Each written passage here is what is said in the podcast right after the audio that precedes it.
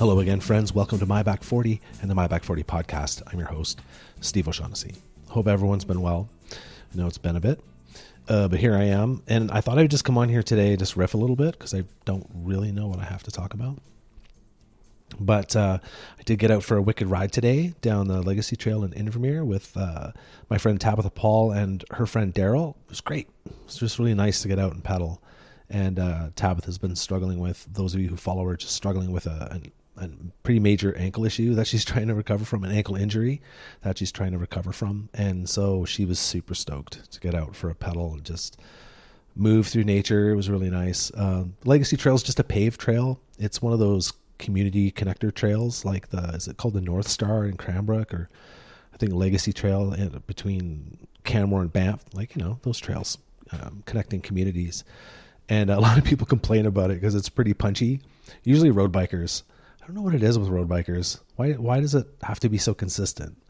I guess I understand, but the the the legacy trail feels like a bike packing trail because it's just kind of steep and punchy in spots and uh, steep corners and yeah it's it's a I, I think it's a fun trail to ride but all in all if you go from the start of the trail in Invermere well from in downtown Invermere say to Fairmont and back it's about 58k or guess 56 can't remember what my wahoo said but yeah it was super nice to get out a little bit of rain to start but yeah, lots of people out there using the trail, lots of e-bikes I notice, and uh, but really not anyone around. Like you can definitely feel that it's the um, that summer has waned and we're getting into a new season, and you see people pulling boats out of the water, and um, the population on the trails is getting thinner, and I guess it's really a good time for the locals to take advantage of this place because man, it sure does get inundated with uh, tourists, but so it keeps the keeps it rolling, right? I uh, have some really grim news to share. I my coffee press died. it had a full on blowout the other morning. I was making coffee, and I've been I've been French pressing coffee for thirty years. You know, sometimes dabble with pour overs and drips and whatnot, but I just always pressed. I always go back to the coffee press. And my fifty one ounce one cracked, and I fixed it with gorilla tape. Um, and then uh oh that's my uh bluetooth speaker making noise over there god i'm just yeah i'm just falling off the recording game lately but mistakes uh, you'll uh, i'll comment on i'll comment on it later but the audio in this is is bad i think I've had my levels too high when i was when i was recording um but i digress yeah so my friend lori gave me a new coffee press it's a smaller one but i think that it's just the bottom one the glass with the plunger and uh, I wanted to thank her for that because I drink coffee every single day. It's such a ritual, right? Um, and I, I love coffee. I used to roast coffee, folks who know that.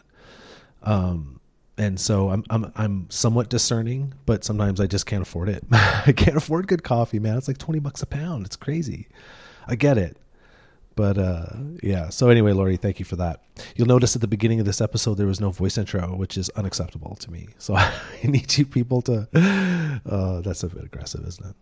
Um, if you want to leave me a voice intro, you can. You can whip out your device, record me something, and send it to myback40podcast at gmail.com. I also want to talk about Jay Petervary. What a bummer, eh? Like on this awesome ride of the Great Divide mountain bike route starting in Jasper and he gets down to Salida and he gets hit by a car. And then as the story came out, um, he posted a, a picture or his poster because um, he has someone else posting for him right now. Um, posted uh, a picture of his bike, and it's just devastated. it's just he got hit. Looked like he got hit so hard, and uh, that really sucks, man. And and I know he's you know that dude's a tank. I think he takes such good care of himself, and he's always working out and training, and and he's he's always getting after it. So I think that alone um, really protected him in the collision. Uh, at first, I was I was under the understanding I had the understanding that the person had taken off, but that's not the case. They stayed and reported it and stayed on scene, which is uh, certainly heartwarming because you hear a lot of that not happening, where people are just getting run down or run off the road. And actually, the Daryl who I was riding with today was commenting on uh, just riding on West Side Road proper rather than riding on the trail. And trucks and cars will actually run you off the road um, or come up, start, come really close to you and yell something at you. Get off the road, use the trail, blah, blah. And it's like, dude, we're on a bike. Like, have a little fucking respect, you know? Um, and it's just gonna, it's one of those times where the guy's gonna be an asshole and come too close, clip a bar, then suddenly you're under the rear wheels, right? It's like, come on, drivers, like fucking think about it. Oh, sorry, I got on a bit of a fucking tangent there. but yeah, when when I saw the the the bike and how beat up and damaged it was, it was like, holy shit. You know, I think we're all super lucky um, that Jay's still around, right? It's it's like the a, a collision with a car can be devastating. So yeah, it really took me by surprise. I just talked to the dude like what a week ago, and did a podcast with him, and then suddenly he's in the hospital getting surgery and getting fixed up. So uh, uh, behalf, on behalf of all the back 40 community, I, I, know I can say it's like Jay, we're sending you so much love and awesome, super healing vibes that you come out of this okay. It looks like you are. It looks like you're doing all right. So, uh, anyway, we're glad you're still around, Jay. Love you, buddy. I want to thank one of the longest running sponsors of the My Back 40 podcast, and that's Dynamic Cyclist. Don't fast forward. Please use the coupon code MB40, and you're going to save 25% off strength training, injury prevention, stretching and mobility, and bonus programs like ride challenges and coaching and in, like it's just an amazing amazing program. And you can have it all in the palm of your hand with the dynamic cyclist app. So don't forget dynamiccyclist.com use the code mb40 at checkout and you're going to save 25% and you're going to feel better on the bike and you're going to feel stronger I want to thank Redshift Sports for being a sponsor of the show. I've been running their uh, shock stop suspension seat post uh, since the winter, and I fucking love that thing. even on the fat bike, I love it. It kind of, uh, depending on where you ride, you know, there's a whole mix of places you can fat bike now. Uh, going on a fat bike tangent, but uh, you know, there's groom, there's snowshoe pack, there's boot pack, there's you know all sorts of different trail conditions. And what I find is the seat post on the fat bike, although you're running those low pressures and it sucks up a lot of that stuff, it really takes the edge off on when you're riding like say a couple miles of post holes in the trail that was just groomed a couple days ago. it happens and it sucks, but you know, it's a great tool to have on your bike. So I want to thank them again. If you want to order one of their seat posts or check out their shock stop suspension stem, you can go to redshiftsports.com and you can drop the code MB40 and you're going to save 15%. All right, I think it would be appropriate right now to thank, uh, to not to thank, but to shout out to Trish Holt. Well, thanks, Trish, actually, for being badass, but also for finishing the 900 mile Big Sky Spectacular in Montana. And um, I'm just to say she posted a thing before she went. She wanted to thank a bunch of people. I'm to shout them out. Big Sky Spectacular, 900 miles of Montana's rugged and natural charm. And she wanted to thank Cycling 101, Ryan Draper, sponsor of the show, Pepper and her team, Shift Happens, Bicycle Repair, Lori Ann Wenzer, Jay at Ottalaus, Cody at Flexion Bike Fit, and I'm going to mispronounce your last name, Jeff. I should know this, but Havoc Spec uh, Jeff made her a uh, awesome bag. So she's full of gratitude, and she did awesome. I think there were only three finishers. There were six starters, uh, and she was. I think she came in third after two people that I think were ri- riding in a team. I think that's kind of the information that I got. But man, that is awesome. Like Trish, good job. I know she trains hard and she's a super passionate cyclist and gets after it all the time. So Trish, super proud of you. And uh, you know what, man, just makes you think just how awesome this community is. I don't know if I've talked about it recently, but man, it's just so supportive. It's you know people um, tackle these challenges, these life challenges, and they're fucking big they're super challenging. And to not, just the, the, logistics of getting to these places and uh, what you're going to pack and what you're going to ride make sure your bike's up to snuff. Uh, but then just, then, then just the the challenge of the route itself right? It's just to go outside your comfort zone is just super important. And what's really cool is that this community is just always so supportive of one another. And uh, i think that's what's really great about this community my my back 40 community. You're, you guys are just guys and girls are all just awesome. I was actually corrected the other day that I shouldn't be using guys anymore. And it's hard to change things when it's part of your vernacular. You know, it's super hard, but I'm going to try. So, you people out in the My Back 40 community, you are fucking awesome. And thank you for just making this community awesome. I don't know if you can hear it, but there's like kids outside my door. Can you hear it? Can't tell if I can hear that through my mic or through my headphones, but it's one thing I love about this place, this apartment. When I first moved here, after I separated, I was devastated like I was super, it was super devastating. Here's something I didn't plan to talk about, so here you go. Um, you know, it was such a pivot in life. Like I knew things were hard, and you know, I was doing my best to to make things better. Uh, but then when the pivot happened, it was kind of still shocking, even though you know I, I knew something was going to happen like this eventually.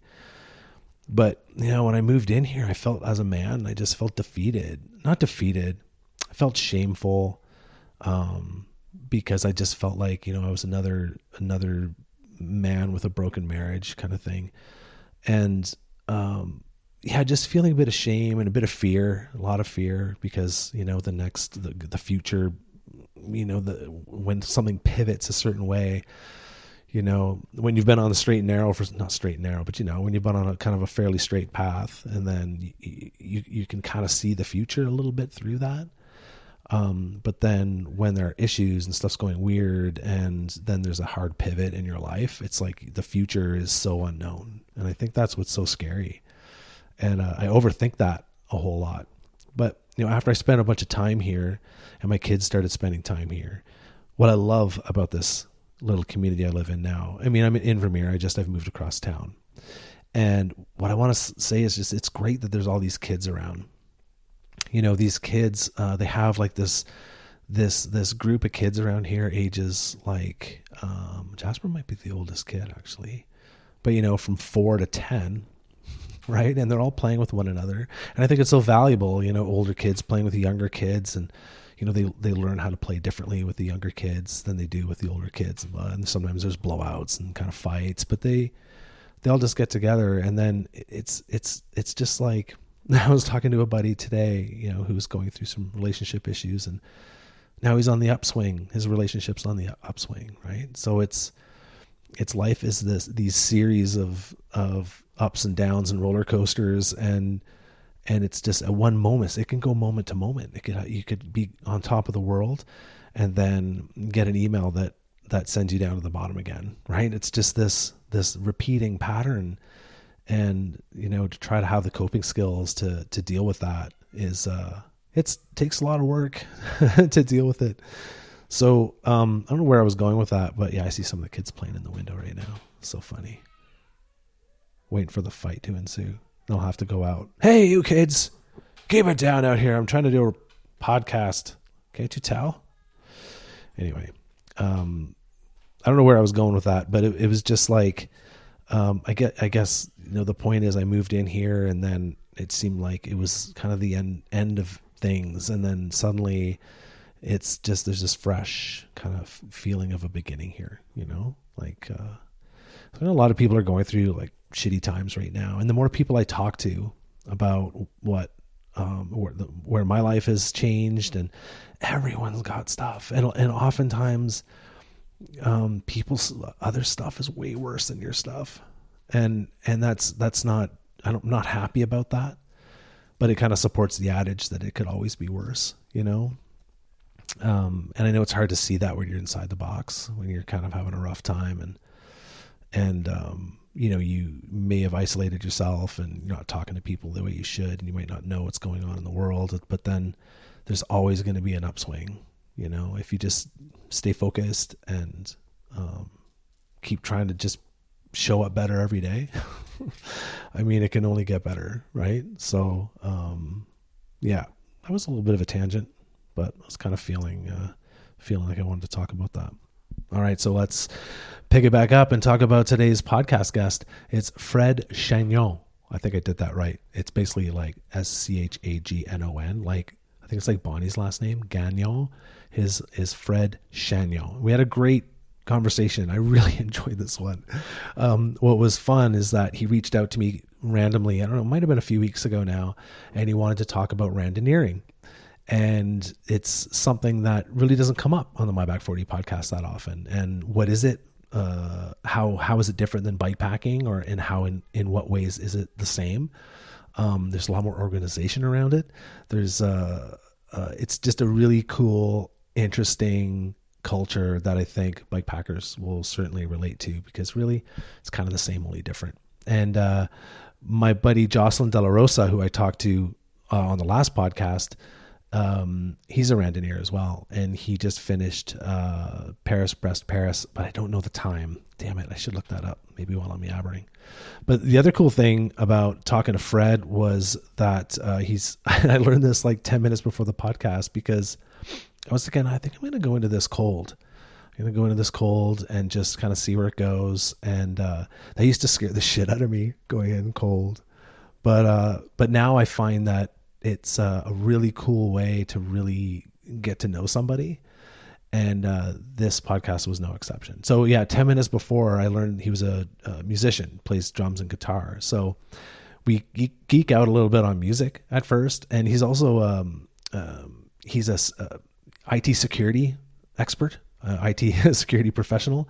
We talk a little bit. We kind of geek out on computers a little bit as well before we get into randonneuring. But um, I like I wanted to leave it in because I think it just he's just a cool dude, and I want you to get to know Fred. And uh, and if randonneuring is something you're curious about too, and you might want to give it a try sometime, you'll learn in this podcast how to go about learning more about randonneuring and the similar similarities it has to bike packing. So uh, without further delay, I bring you Fred Chagnon.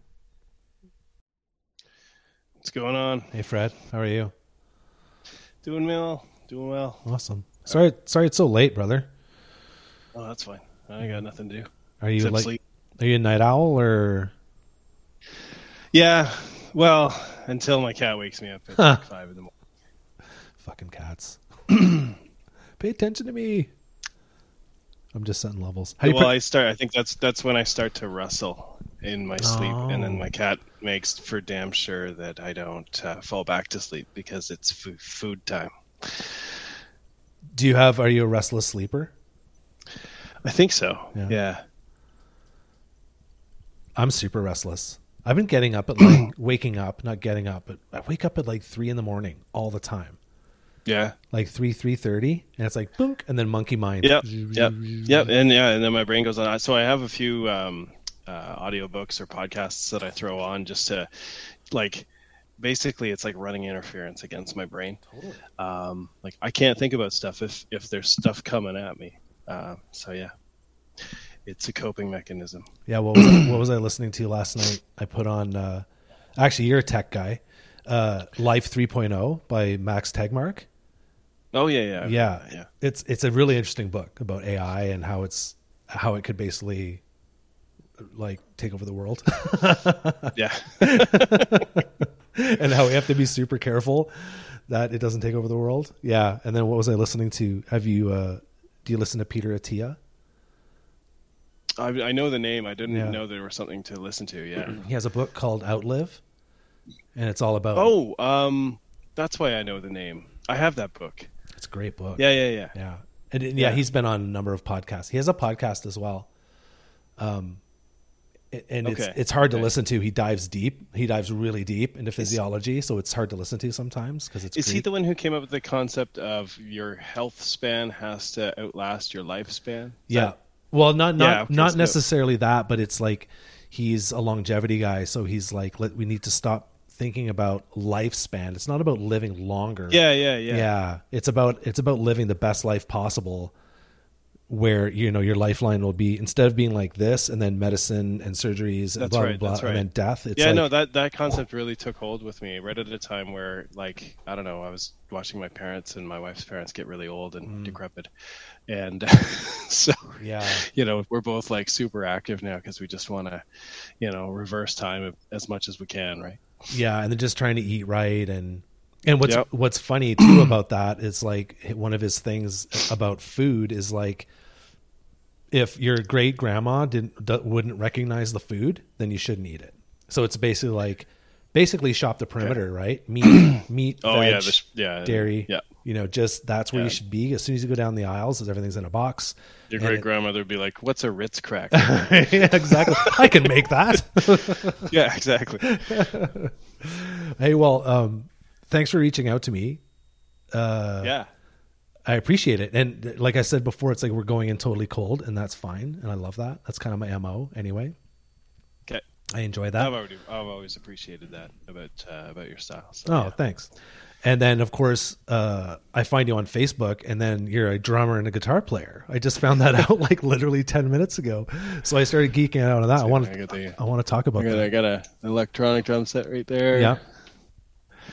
What do you? What model is Yeah, that? Oh, I don't even know. It's a, it's not a very good one. Um, because I like I have a Pearl uh set sitting in in storage and i was getting really tired of like setting it up and tearing Ah, it down and setting it up like it's like my drums are set up oh but we need to pull out the couch and Yeah. we're having guests over and like oh so i gotta tear down my drum set and then it's months before i set it back up again because i want to play and then I have to take half an hour to get everything right, and it's then I have to tune it. And now I don't want to play anymore, but that's fine. It's set up now. And then somebody else is coming over, and I got to take it down. And I'm just like, okay, why do I have this kit Yeah. if I'm never going? Like I haven't been on stage in a decade, right? Like I was, you know, former life me. Uh, so yeah, the electronic set is nice because I can. It's it's right beside my desk. I can play it, you know, between meetings, and no one knows because I have a headset on, and it's it's it's great. And I just get my sillies out. So now it's just Oh, like a it's just like a, a thing that I can do to just release, you know. So, I, I got to set mine up. I have a I have a Roland TD4 um, Mhm. KX, I think. So it's all mesh. Um, yeah, those are nice. but I beat the shit out of it. I think I, I play too hard. Like you sound like you might be a more accomplished drummer. Um, uh, I I'm really hard on the snare drum, so I, right. I, I was replacing that head a lot. Oh, That's yeah. another reason why I like the um why I like the uh the electronic set they is last longer. Or are, are yours Yeah. pads, pads or mesh heads? they're mesh heads. Right. They're they're So a bit last stronger forever. though. Yeah. Well, I put a hole in one. Yeah. Shut up. Man, it must have been a good tune. when uh, when I uh, when I got that kit, I uh, I took a year off from life, and Yeah. all I did was ride bikes, smoke weed, and play drums. That's all I did. Oh, like that's, good. that's a good year. it's fucking beautiful. But I had a I'm a I'm a huge Foo Fighters fan, so I had my Yeah, Foo, yeah. I had to do a Foo Fighters workout, and at that time was Wasting Light out at that time. It's been around for a while that, but that's one of my favorite rock albums because I love drumming to the Pretender. That's just one of the, the ones that I, I just I just go to. But just like they're the, that particular album is just so rock. It's it's just like and it was recorded it was recorded analog as well so it's super fun to listen to. Um and you can even Okay. hear you can even hear analog anomalies when you listen to it. Like it's just That's cool. yeah it's a great band. But yeah i beat the shit out of those drums. And now you're i gotta get mine set up now. I just don't have a lot of space. And i need a rug. Yeah. Yeah, uh, I found so there were a few things that I had to do. So I used to have them behind me um, because I found that everybody in these stupid online meetings today has like pretentious stuff behind them, as if to say, like, "Look at me, I'm a guitarist," or "Look at me, I read, I read, uh, you know, Live, Love, Pray, or whatever that book is." You know, like. So I'm like, fine, I don't throw my, you know, half-built mountain bike back there, and then and then and a drum set, and that's what you get to know about me in the middle. But then, like, I sometimes get water in through that window there oh no. when it rains really really hard. So i'm like that's exactly not where i want my electronics yeah, exactly. so i actually i actually might throw my pearl kit back there. Even if i never play it it'll be there. And Well, I'll you- put my guitars on the wall. And then i can be pretentious like everybody else in every other meeting i go to. If I if I had the space and the soundproofness, I would really prefer to have an analog or an acoustic kit. Just because I Yeah. think I think it teaches you that nuance and I think you can um I mean the the the, the electronic kits have a lot of nuance anyway. Um at least mine does. yeah yeah they're they're they're they're not good for technique i don't find they're they're good for like i just need to learn how to play this song Um, Right. when when I when I was I remember like when, when my my youngest is 14 now, but when he was like a little baby, I actually had a gig that I was going to play, but I couldn't practice at home because the only time I could practice was like when the little baby went to bed, right? And then I had like a four year old running around the house too, so so I asked, I borrowed an electronic set from my friend, um, so that I could practice for the gig in the basement, even though my real set was sitting right there, and that's what I would use when I would go on stage. Um, but it was great for that because I could play for hours, and like all you could hear in the basement was just like, and uh, and so like I got all the practice in that I needed. And then when I went to go give the the electronic set, so I played the gig. Even the guy who lent me the set, he like he came to watch, and then after he's like, "So are you done with my drums?" I'm like, "Oh no, absolutely. I'll bring them back to work tomorrow." He's like, "You can have them for two hundred bucks." Oh and then and then I had this moment where I was like, but but I have a set of drums. Why would I need your silly electronic set? No, yeah. here, take them back. And and for years I was like, he really just wanted me to have them. Like he really had no use for them. He found mm. a use for them mm. in giving them to me, and he just wanted two hundred bucks for them. And why didn't I take that? Um, and and and just, it was for years. And I finally said to my wife, like, I really just need to get an electric set because I don't play these ones anymore, and they're a pain in the ass. Yeah. So so I mean, if not for if I still had that one, I would that would be the crappy set that I would be using today. Because why get it something else again? Oh, I just need to like it's it's either this or I'm drumming on my desk or my steering wheel or the kitchen table or whatever. so like I got to drum on something. It's it's funny because it's like one of my I'm I'm a bit of a RLS kind of fidgety guy. And I think I piss yeah. people off sometimes because if I'm, I'll just be like, "Oh, my leg's always moving." Yeah, or, or you're just like, just like tapping on something. Just you have to do something yeah, all the yeah, time, yeah. right?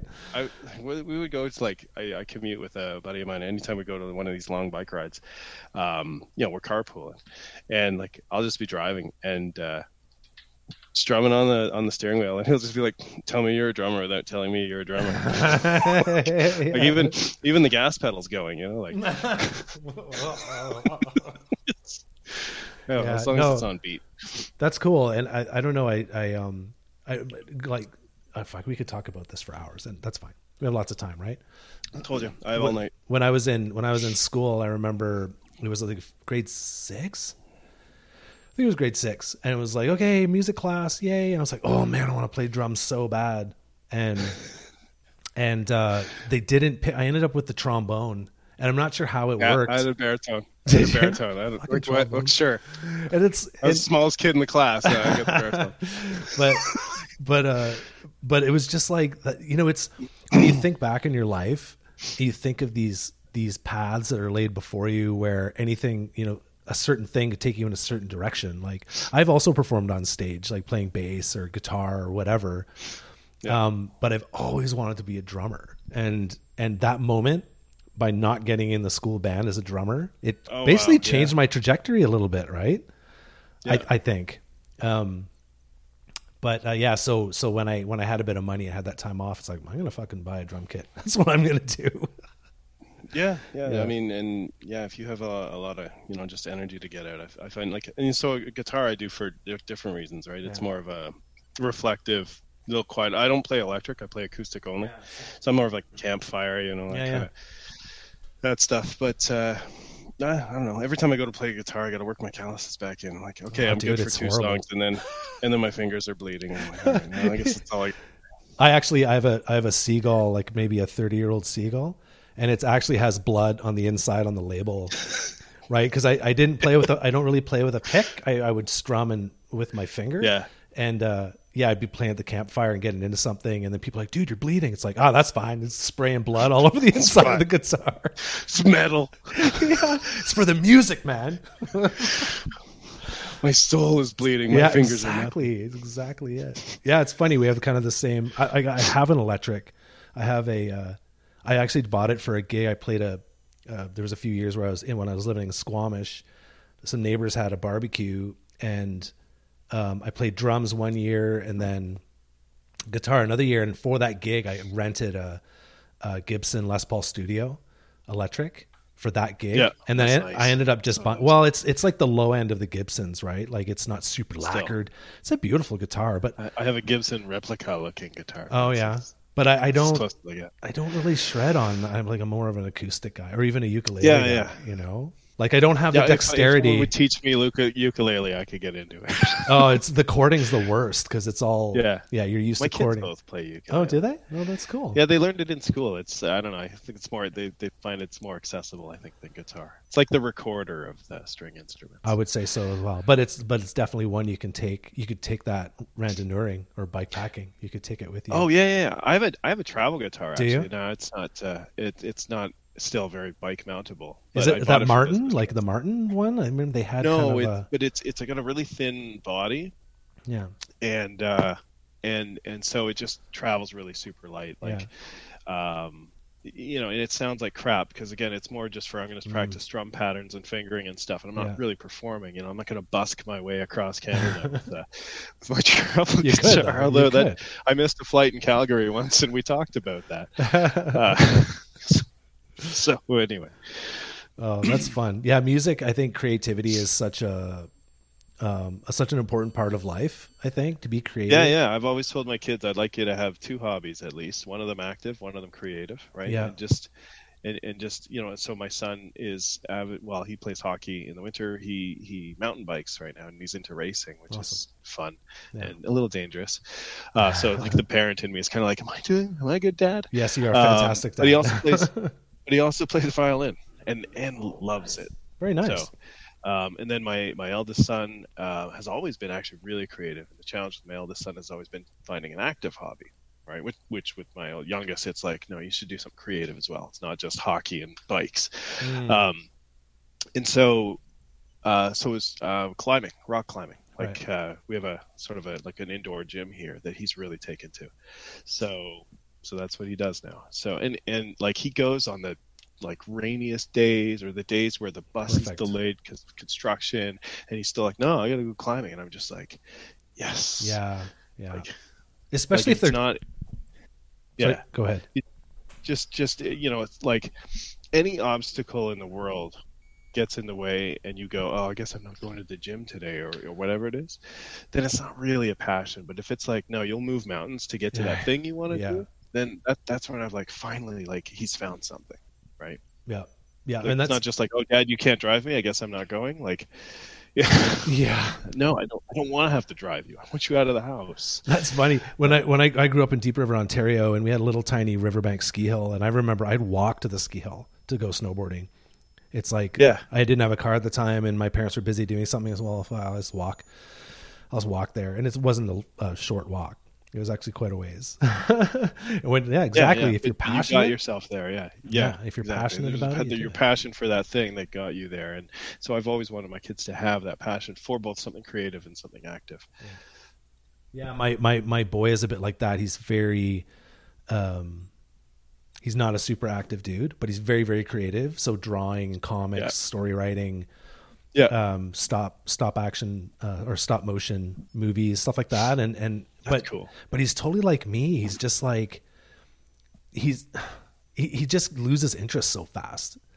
Like which Yeah, may, yeah. maybe is a serial hobbyist. yeah, maybe yeah, maybe it's just an ADHD thing. Like maybe he just Yeah, can't focus, and I'm a bit like that.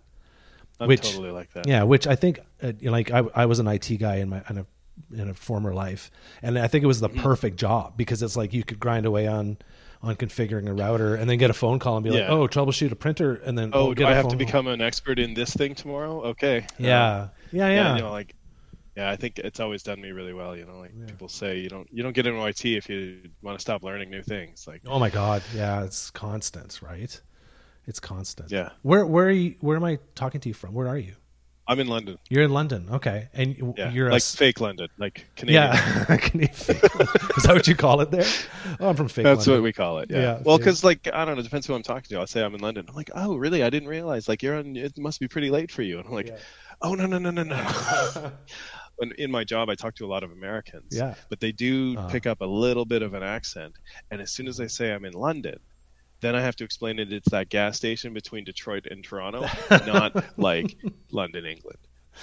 It's funny. You think, um, like we think we don't have an accent, right? Like I, I Oh yeah, no. The further south you go, I have an accent. oh yeah, I I know I have an accent, and in fact, what I've noticed is, like growing up in Ontario, I was just talking to somebody about this the other day. Speech uh, speech patterns, right? Like, um, Yeah. And you're in Ontario, I'm in BC. When I when I meet people from Ontario, I find that their rate of speech is super fast. You know, Oh, really? and Okay. I I do that sometimes. I'll just get on a rant. I'll be I talking super fast. you got to go further east for that. You got to go to the the Yeah. times. So the- that. and it's like it's like we get faster as we move east, I guess. yeah, and and kind and, of Quebec is the same, by the way. Quebec is super like, but in French, but it's fast. Right, and it's it's kind of like both ways, right? It's like the further the further west you go, you go go go go across and go right to Hawaii. People are like, hey man, what's going on? slow down. And everyone's just I don't know if it's like the spin of Is the it earth. like that in the U.S. Right? If you compare like New York to L.A., like I don't know if they have the same dynamic. It's certainly true, though. I agree. With I what you're think saying. Like so. life seems to slow down the more the more out west you go. Yeah, like California, uh, uh, um, Oregon, like people Yeah. on the, the the west coast are, tend to be like yeah, yeah. they tend to be a little more chill, and the people in on the east coast are just like they're just driven tight, and wound right up. Maybe, yeah. I don't want to. Yeah. I don't want to offend any of our Eastern listeners, of course, but it's it's just interesting how how yeah. And you'll talk to. I'll get I'll get messages from people in the UK, and it's like, holy fuck, slow down. They're just talking so fast. um, that's a bit of a tangent, anyway. But uh, and you are a security guy, like um, uh, IT security. Yeah, I, I think my background is really in IT infrastructure, but I've Oh, always okay. had the leaning towards security. In fact, I, I studied security for a long time in the early 2000s because I was really interested in the in the technical aspect of security, right? Like, I, you know, I wanted to be an ethical hacker and that sort of thing. Um, but but I very quickly discovered that like cybersecurity back then as now is also a lot more like governance and risk and compliance. And I found that when I was you know in my 20s really boring and also the personalities I would run up against who were not the kind of people I wanted to be working shoulder to shoulder with, right? It was a lot of like, you know, compliance officers and risk officers and auditors and like, "Oh, I want to work with hackers, right? Like reformed hackers. Yeah. Uh, so I don't know. I stuck with infrastructure and and did sysadmin type work, and that was a lot more conducive to me. And then you know, like now I'm I'm I got more into like a consulting role. Uh, did a lot of stuff in uh, in infrastructure, but there's always just been like cybersecurity's just always kind of been there in the periphery. And i just i had an opportunity to just you know take a position where that would be my focus. And actually what they wanted was somebody who had a lot of it ops experience. So i could research things like I, like security automation um, and, and things that sort of blend the two worlds um, so that's yeah that's what i focus on now and it's it's never going to be not interesting um, so I think I just took a while to just go, yeah, okay, fine, I'm going to go play in that field um, because I don't think that's going away. No, no. I think it's if anything, it's getting. Uh, It's getting more interesting, which is like not a really great thing to say because to say it's getting more interesting means like you know like ooh attackers are getting more sophisticated they're getting more um, they're more prevalent. Like th- it's like things are getting worse out there so cybersecurity is more interesting as a result and therefore job security is great. So like it, good for me but like bad for the, The- planet. for the world, Like, yeah, bad for the I world. don't want I don't want ransomware everywhere, um, but you know, uh, it's it's a it's a career that I can uh, I can make for myself. So Yeah, I think I, I was basically an infrastructure guy as well, and and the the guy above me was kind of more the security guy, the firewall guy, the you know Yeah. keeping tabs on that's where things. the those two worlds blended. Yeah, Yeah, and and um, the more time went on, you could, and then once once you had the tools, and this is what people need to realize. So, so everyone's got like they've got their little um, their cable modem, right, or their ADSL modem, or their fiber Yeah. box, call it a modem, or whatever, in their house, which is acting as a router. And if people knew how many times that that was getting hit on the outside, people Oh, knock, yeah, knocking on the door constantly trying to get in. If people Yeah. knew that, it would it's scary, man. Like yeah. No, I I did give a talk where I just said, imagine if every time somebody attacked your home device, there was a knock on your door, you would never sleep. No, it'd be constant, boom, boom, boom, boom, boom, constantly knocking on the It's scary. Yeah, but- it is. For most part, they're just knocks, right? Yeah, They're just knocks. They're looking for a way in, Yeah. and if the, if you don't open the door to that knock, they're not getting in. yeah. once in a while they might break the glass right so That's a good analogy, it's, uh, it's it, well it's it, i have to give the same speech in uh, november in arizona but to a bunch of executives. And it's the same thing. I just they just need to hear that like it's real out there. Um, here's some things that are happening right now, just so that the next 20 minutes I spend talking, I've actually got your attention a little bit. yeah, and, and you're trying to justify to them. It's like, okay, we, we need to buy this this uh, twenty thousand dollar edge device on your huge yeah, corporation. Yeah, yeah. I know it's a lot of money, but it's like it's basically like putting a steel door, replacing your wood but, door with a steel door. A lot of money paying ransomware attacks or or reputational damage or yeah. yada yada yada. Right? Yeah, yeah. So, yeah, um, it's uh, yeah, it's interesting. Yeah, it, it, it it's it, it, it it's weird because again, uh, like I wish the world were a better place, and I didn't actually have to do this. Yeah. But while it's not, it's at least super interesting. Yeah, cool. And um, we live in interesting times. We sure do. And it's and I was just talking to actually you might get a kick out of this too. Um, uh, one of my colleagues is young. Uh, actually, a couple of my colleagues are pretty young. they're they're under thirty, like just just on the border of yeah, 30. a lot of those. And we are talking about. Uh, I, I just brought up the the idea of an eight track. You know what an eight track tape is? And they're like, no, I don't know what an eight track tape is. And it was like, you mean the one with the spools? It's like, no, that's a cassette tape. No, eight track. You have to go back. yeah, go back. Oh no, my mom had a tape player in her car. But anyway, on the same, so it was. I, I bring it up, Google it. That's an, their eight track. I'm like, I've never seen anything like that before. Yeah, it's like a video game cartridge. You shove it in the stereo, right? Analog tape. But then it, we were we were talking about this other thing, this thing for work, and she's like reading. She's like, "What the hell is FTP?" And I'm like, well, "Oh yeah, file." We transfer. can't forget about that. Yeah, I know. Well, file, file transfer protocol, and this might be something you can answer. And I said, to be honest, it probably is still out there, but it's all front ended yeah. with with like when you drag and drop a bunch of files and drop it into your Google Drive. Is it using FTP? That's, pro- that's probably not FTP. Oh, but okay, like, uh, if, if you read about the uh, the MOVEit um, hack, there was a there, there's a company called well, I don't know what the company's called, but they produced a piece of software called MOVEit, which is just a glorified file transfer thing. It yeah. used all sorts of protocols, whatever was appropriate, but it was a, something that mostly financial institutions like banks, insurance companies would use to get files from one place to another. Um, right back in the day, you, you and I would just set up an FTP server or yeah. an SSH like SFTP server, or whatever, to do it. Um, but so MOVEit was just this gigantic front end for whatever protocol, and and it was um, it was breached, but yeah, it was just a lot of FTP. Yeah, so it's just it was just interesting because it's like you know I grew up with the internet, and some of these other people, yeah. younger people, they they they grew up with iPhones, like they know. grew up with Wi-Fi, like whatever that is. Right? Yeah, yeah. So it's so yeah, it's, it's just this thing that exists in the air that connects into other things that exist in the air. Like yeah, like we used to have to like set that shit up and like yeah. Like I was saying to someone, I, I got the in 2007, I got the first iPhone, like the first gen iPhone from the states, and then I was like command line hacking it with the instructions from the from the from the internet to try to hack the modem so it would work in Canada, right? And I remember I'd walk right, down the right, street right. talking on the phone on that thing, and people would just like, "What the fuck?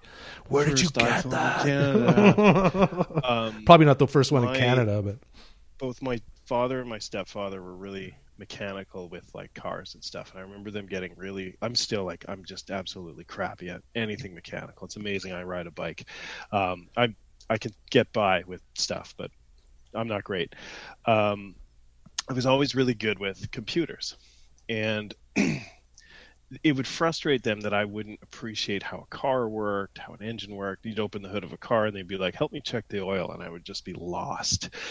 And they would just be like, "You are never going to be able to drive a car." And boy, I mean, boy, were they wrong, right? Like I can drive a car. Um, because I don't need to know that stuff to drive a car. I don't even have to be an engineer to drive a car. And, and, and they drive and so themselves now, right? That's right. And so I can't take my expertise and say my kid can't be on the internet unless they understand how how Wi-Fi works, mm. unless they understand the TCP/IP protocol stack. Mm. You know, like, you know, like I can't do that. But right. you know, if they have a computer problem, they have no idea yeah. how to fix it. Right? They just look at it and go, "Dad, my Steam account won't sync with my PlayStation. Like, what do I do?" I'm like, "I don't know, but that sounds like a fun problem." Did you? Is it on? Is it plugged in? yeah, let's. Yeah, exactly. Like so, you know, and yet I'll just I'll just click click click. Yeah, it was just it was it was easy. I really wish you could have known that. You know, like whatever.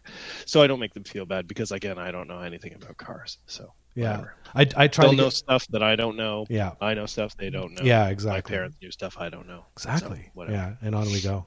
So people listening are like, "Is this going to be a fucking about bikes, or is this about computers and drums?" And I don't even know if any of what we're talking about is going to be recorded. I'm just having This is all recorded. Yeah, I love Oh, it. Jesus. No, it's good. It's good stuff. Um, you know me. You know my mo. You know. Um, So you reached out to me because you you you saw um, there's a gap in my podcast about randonneuring, and Yeah, I, I well, don't even I know if I'm I- saying it right. Well, it's a French word, you know. Right. There's only a specific way we can say this word. Um, so I I like bike packing, and that's why I listen to your podcast. And but I but I also really like randonneuring, and I think that, I mean there's a there's a big overlap between the two. So I thought um, I would reach out and, and say like if you if you haven't sort of addressed this overlap, that there could be a wide variety of your audience that, like me, would appeal to both so I thought it would be a good opportunity to talk about like you know what what randonneuring is, maybe how it overlaps with bike packing, how it might be a little bit different. Um, but I also think that there, I mean, the, the the randonneuring clubs are everywhere, and if people or if there's ever a case where Maybe there's or it takes a whole weekend or or whatever. I don't have a stove, whatever the reason is. That randonneuring might be something that's close enough to give you that sense of adventure, uh, exploration, all while riding your bicycle very far. Um, that uh, that's right on your doorstep. We just got disconnected a little bit there, but I think what you were saying was that uh, for folks who want to basically travel by bike, that there's a crossover with the equipment, right? And they they don't necessarily Yeah. right. And then so what is the actual what is the difference? Like is it road versus off road or is cuz this has been a debate out there I remember a couple of years ago is bike packing Sure. touring, touring's bike packing, is it the same thing?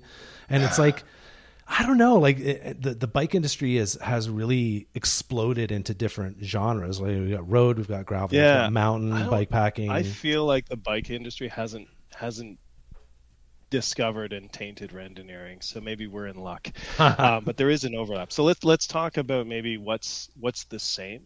Um, which by the way is a French word, uh, it's it's French for hiking or rambling, right? So if you're if you're going on a hike, you're going on a randonnée, which makes you a randonneur or randonneuse if you're female. Um, so randonneuring is the is is just that. It's it's going out and and uh, and doing stuff. In this case, it's riding your bike really far. So in that respect, um, it has that in in common with uh, with traditional bike packing or what we accept as bike packing. Um, but it's it's a non-competitive form of ultra cycling. So randonneuring events are not races; they are events. There's a group depart, so we have that concept. We leave as a group. We're all covering the same course. It's a prescribed course, so we're given the course, and the course has several checkpoints that we must pass through and uh, and so your job as a randonneur really is to take this course and go i'm going to complete this course in the time that i'm given right? So i mentioned it's not a race but there is a time limit.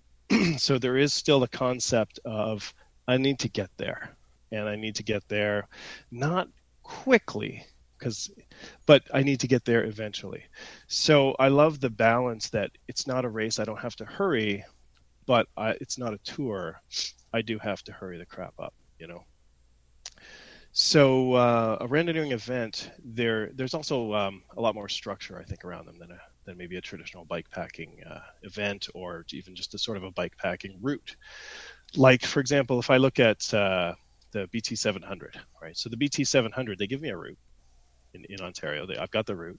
Um, I also have the distance, and I can decide how to cover it myself if the BT 700 were instead, say, a 600 kilometer uh, brevet route, I would be given the same route. Um, it would be mostly on road. Um, the checkpoints would be specified for me, so I would say I would have to go 50 kilometers to a Tim Hortons, and then another 75 kilometers to a gas station, and then maybe uh, another 60 kilometers to uh, a, a pub or something like that. So I'd get these checkpoints that I would have to do. And my job as the randonneur is just to determine how am I going to do this in the most efficient way and to get it done in in the right amount of time. So the routes, uh, the routes that we're given are all in the same sets of distances, right? It's either, it, you know, they start at no less than 200, 200 kilometers, right? It's not a randonneuring event if it's less than that, really. Um, well, they have, they have they have events that are less than that. They call them populaires. But those are traditionally used for like warm up events or training events. But the traditional uh, randonneuring events, uh, we call them brevets. By the way, that's another French word um, means certificate, like as if you you complete the brevet, you get a, a certificate.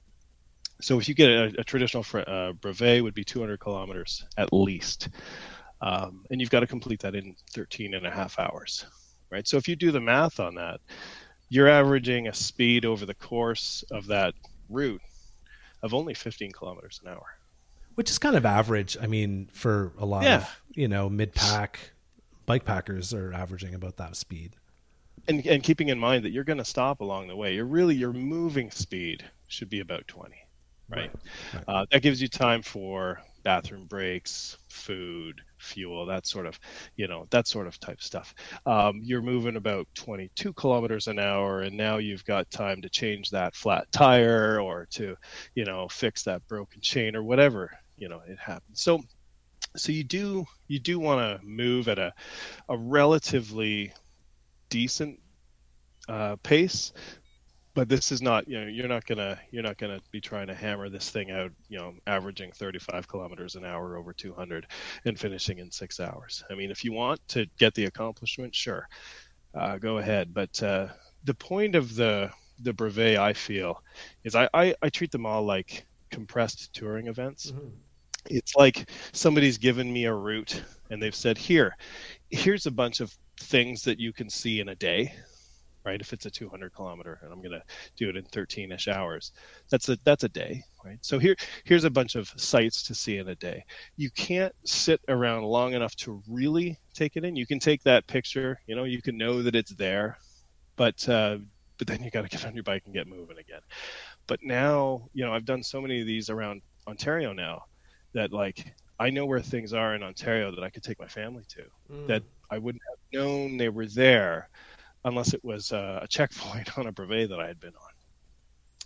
So, so for that, I've really appreciated the the sense of, of exploration that that randonneuring has given me. Right, I've been to places in Ontario that the only reason I went there was because that's where the that's where the event started, or that's where the you know the halfway point was, or or whatever.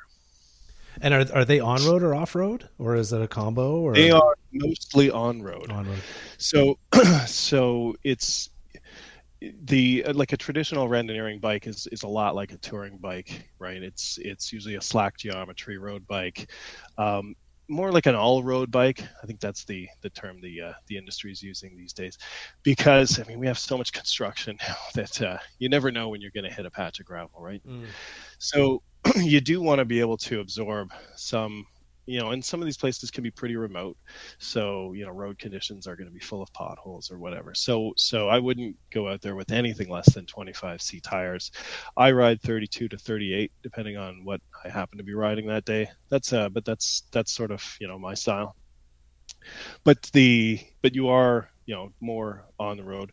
Very occasionally, I've had uh, these brevets take me through a rail trail, through a multi-use path or some kind of other surface like that, but uh, not the kind of you know fire road single track uh, out of traffic thing that you would see on on something like like you know the uh, the log driver's waltz or anything like that. It wouldn't uh, it wouldn't it wouldn't be that kind of terrain. I like the idea of having a cutoff time, you know, because it it still it yeah. it's, it's it and, and they they don't seem to be super high pressure cutoff times, but it's like from what little I know about them.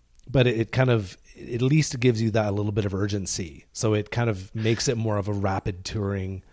That's right. that's right. And, it, it it really is about safety too, right? So traditionally these events would be staffed. Um, like when they were originally run in, in France, where this whole thing started. It was every the idea was that the the brevet, the event itself, was staffed. At the beginning, you'd be given um, you're given a, a, brevet card, almost like a, a passport that you carry with you. So you've got to get that stamped at all these checkpoints. Well, when it's staffed, that's easy. You show up at the you know the arena or wherever it is, and you somebody stamps it, and, you, and on you go. Um, and so the cutoff points, which which apply both to the controls, those checkpoints, as well as to the end, are meant to allow the staff a time to go. Okay, we can go home now. You know, it, it's time. You know, this control is closed. It's time to go home. Mm-hmm. Um, so so there's that, and to make sure that there's nobody left out on the course, or if you know that you know so and so hasn't checked in at the end by 13 and a half hours, that you know that there's somebody still out there. So that was, you know, that that's sort of where that that tradition has come from. The way that brevets are run now, unstaffed and and kind of where everything's self-supported, it's still the the cutoff time has to be um, adhered to. Your control card is signed not by a staff member, but you know usually you get you get that you know gas station attendant to sign it. You get the waitress at the uh, the pub to sign it. You get you know the the guy who wanders up and says, "Oh, look at the way your bike is packed. It looks like you're riding really far." And I'll say, "Yeah, no, I'm I am. I've been you know I'm 250 kilometers into a, a 400. Um, by the way, could you sign this card? You know, and you you talk to them about it, and so." So uh, that's all part of of the sport.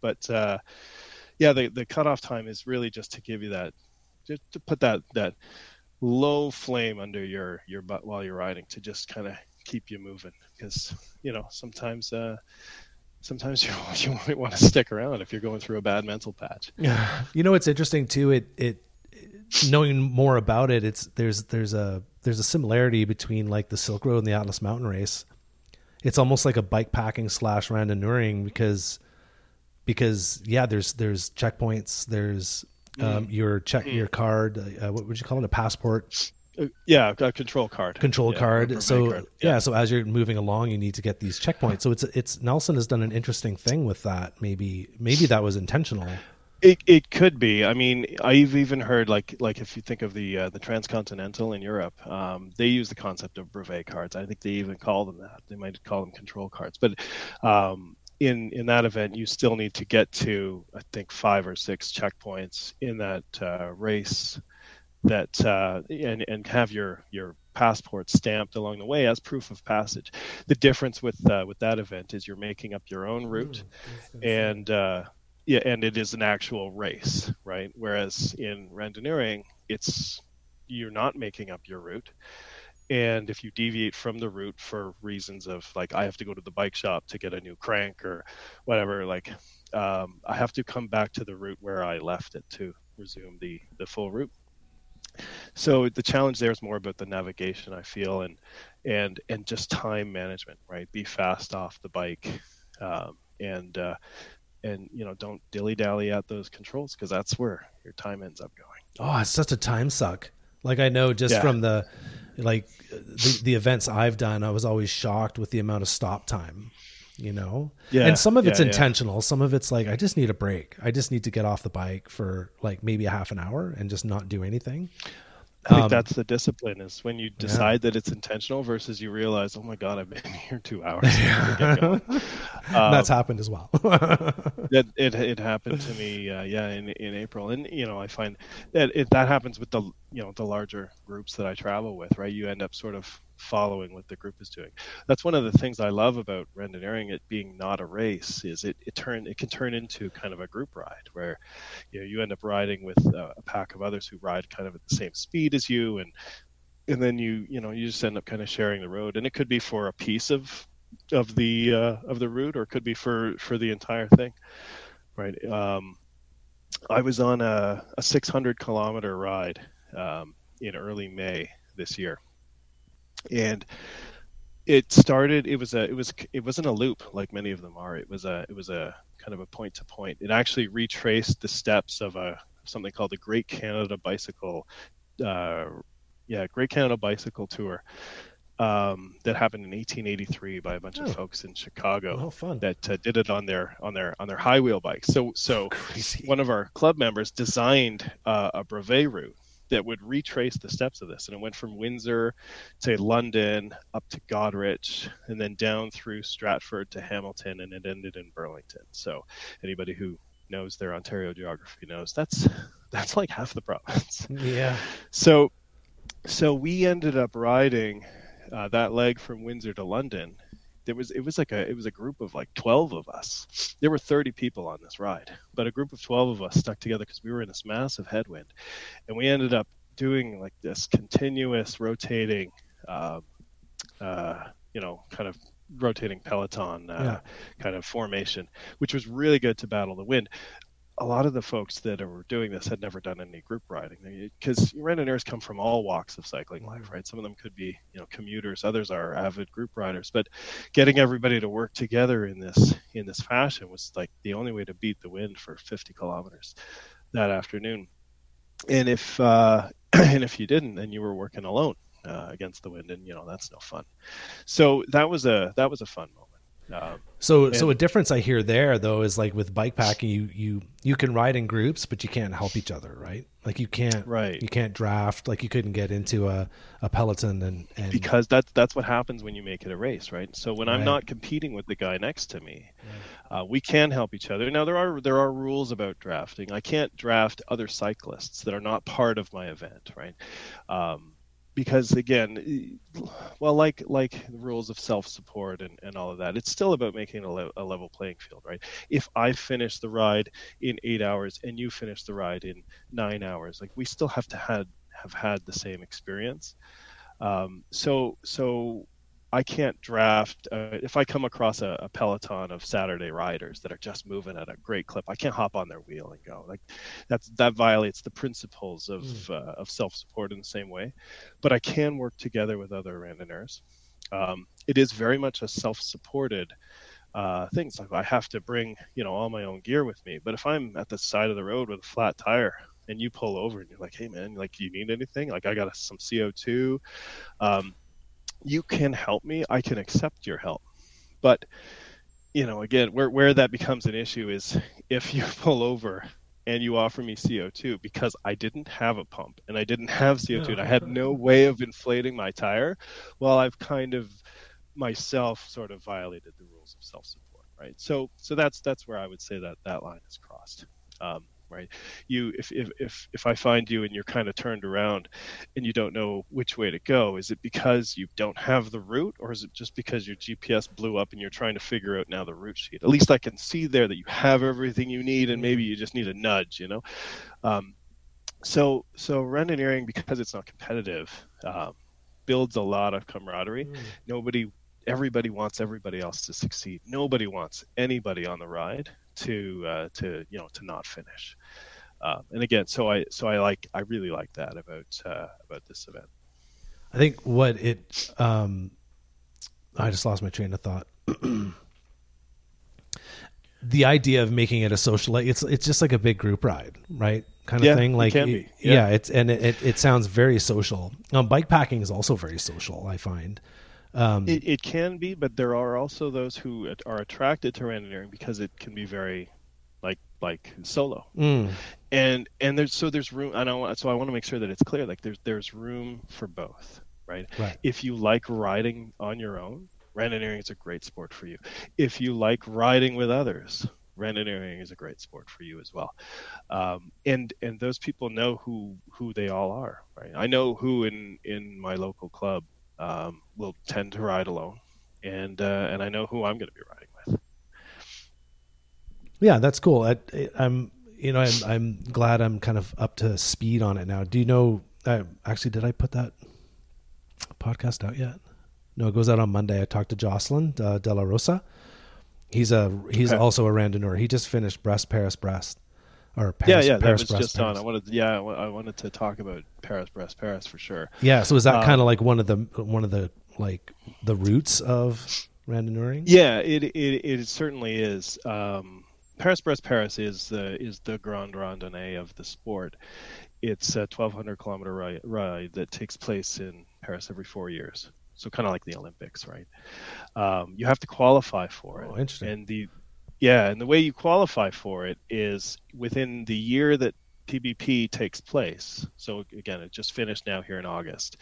Uh, so within this year of 2023, to qualify for it, you would have had to complete a, a uh, super randonneur series, right? So that's a 200 kilometer brevet, a 300 kilometer brevet, a 400 kilometer brevet, and a 600 kilometer brevet. So so you so everybody who had the intent to go to PBP this year would have had as their goals to do at least those four distances. Um, they're and so they're progressive. You don't have to do them in that order, but you should do them in that order mm. because, mm. you know, the, you do a 200 now you're ready to do a 300. Now you can do a 400. Now you do, you know, and you do a 600 and then you go to Paris and you double that, right? So it's a bit yeah. crazy that way, but. Um, but uh, that's the that's the goal. So it's it's kind of like you know I, I always refer to uh, Paris Paris Paris as sort of the Boston Marathon mm. of of randonneuring. It's it's what many aim to do, but it's also, I mean, just like the Boston Marathon, it's not the only thing that you know. Not everybody who runs a marathon wants to go to Boston. Some of them just want to run a marathon. Mm-hmm. So again, once the other thing I, I really like about this sport is it it can attract cyclists who only want to ride 200s. Maybe they want to do one or two or three a year, right? Or maybe they want to do a 200s and 300s, but you know, a lot of people don't like riding through the night. So the concept of doing a 400 kilometer ride, which you have 27 hours to do, right? So you can't do that without riding through the night. Um, you know, if that's uh, not your thing, that doesn't mean randonneuring's not your thing, right? Because mm. those 200 kilometer brevets are really fun. Uh, the 300s yeah. are actually my favorite uh, 400s I think are the are the hardest.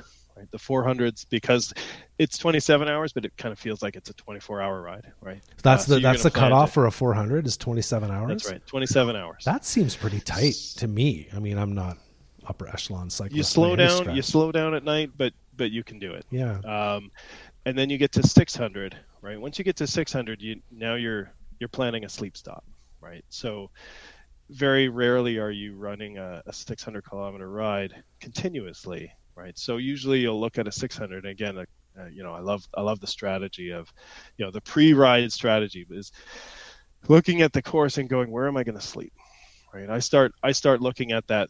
I want to break that 600 up into like 350, 250, right? Um, or you know 370 220 right maybe break them up like that so so now I'm planning to ride efficiently on day one so that I can arrive at that. Let's say I find a good spot. To, it could be a hotel or, or it could be a picnic table at a public park. Um, or it could just be I'm going to ride until I'm tired and I'm going to pull over and sleep behind a tree.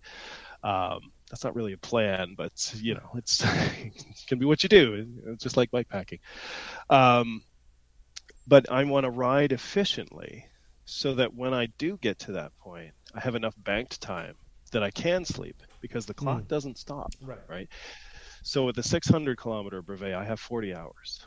So the last one, well, the only one I did uh, was that one I was just talking about. It started at five in the morning. So if my math is correct, it ended at 9 p.m.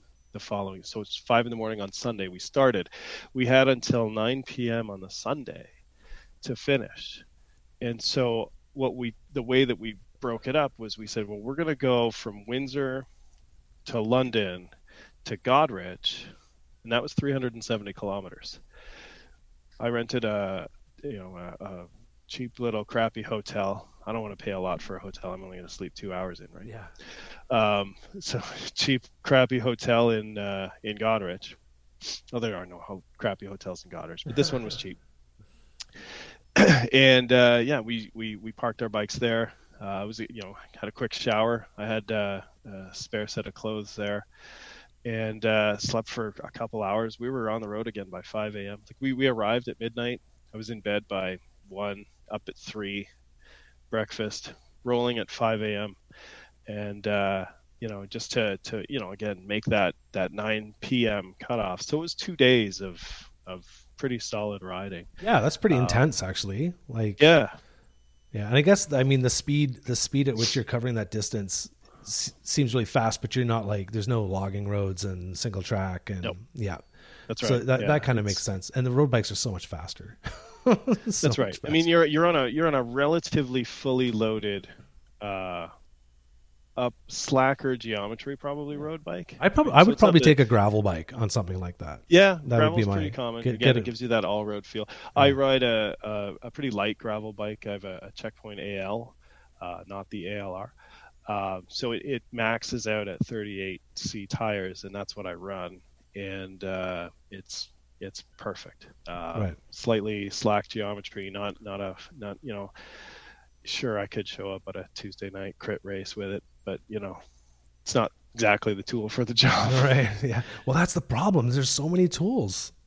Yeah, exactly. there's so many They're tools. precision instruments. Yeah, yeah, and it's just it's funny. It, you know, someone someone gifted me some some uh, tires actually in a dry Darren Madley. I keep thanking this dude because he's just saved my ass. But uh, I was I took him for a shakedown tonight, and it's like, um, it's a beautiful tire, man. Like it's just it's a two point six um mezcal, and they're just like th- th- that amount of volume. As I that'll probably be my go to volume now. And even if I were to do Yeah, around around a ring, I'd probably ride the same tire.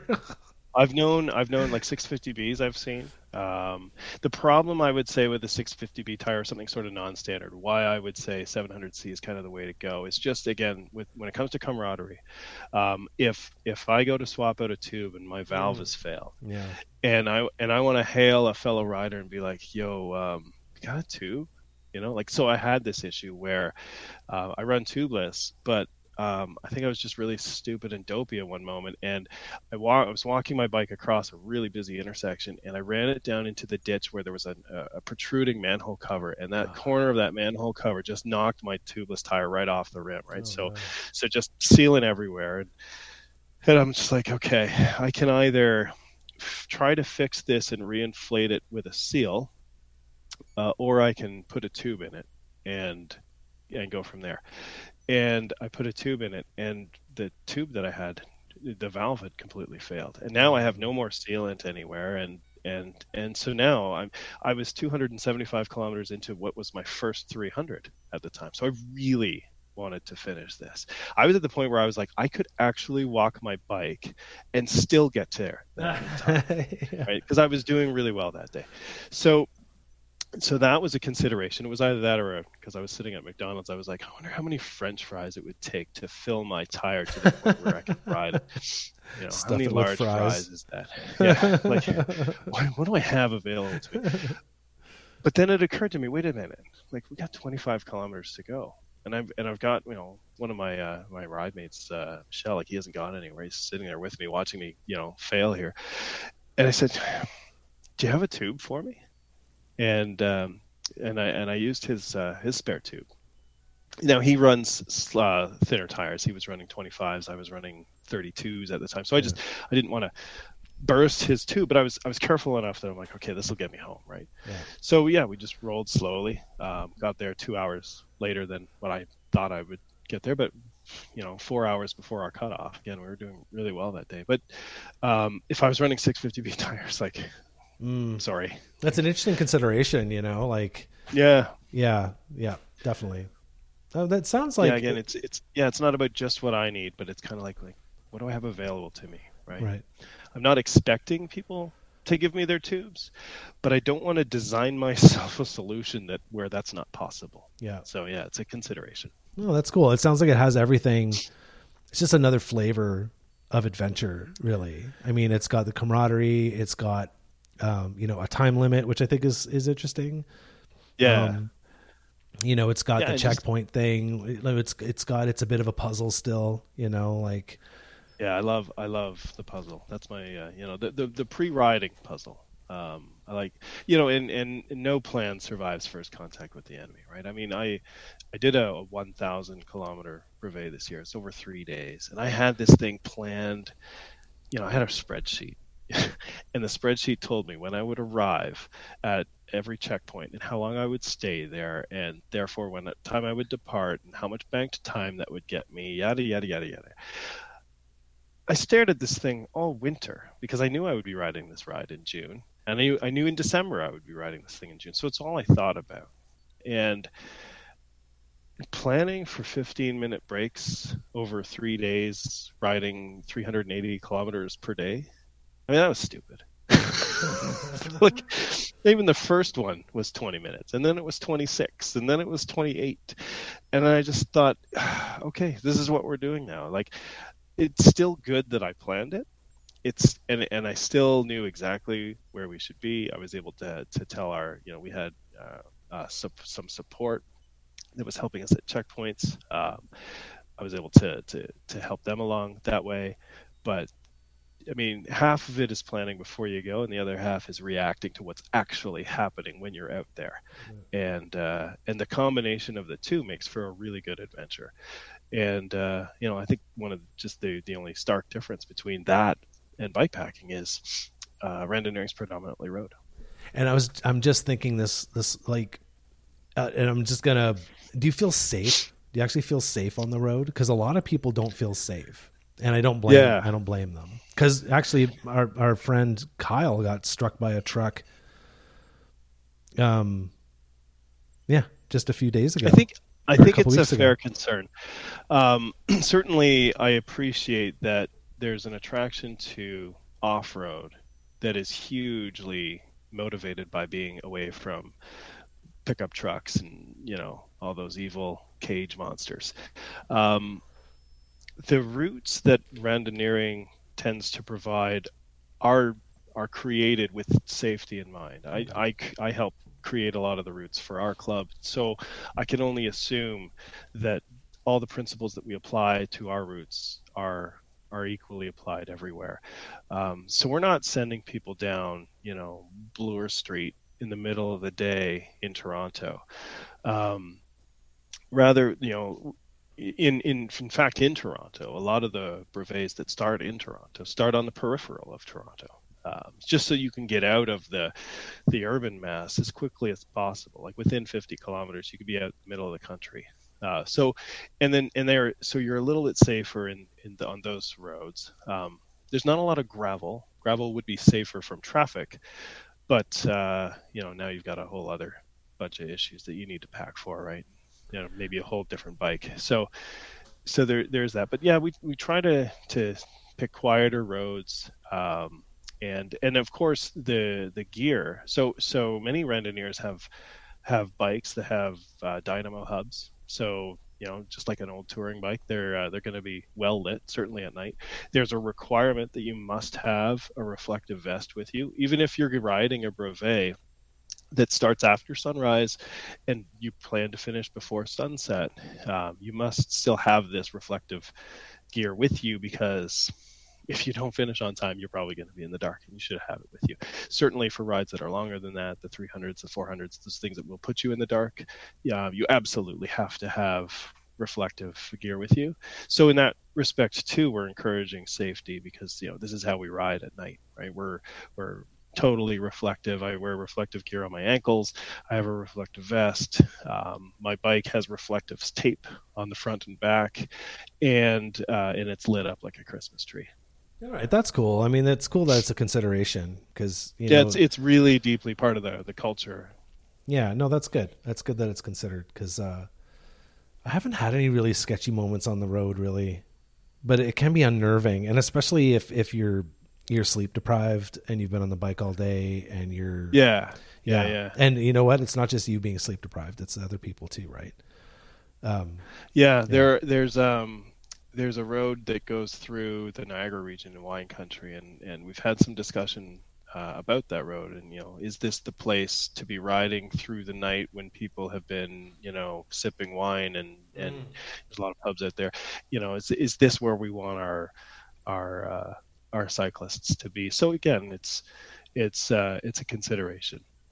um, shout out to your club. What's the name of your club? Well, I'm in Ontario, so my Yeah. club is Randonneurs Ontario.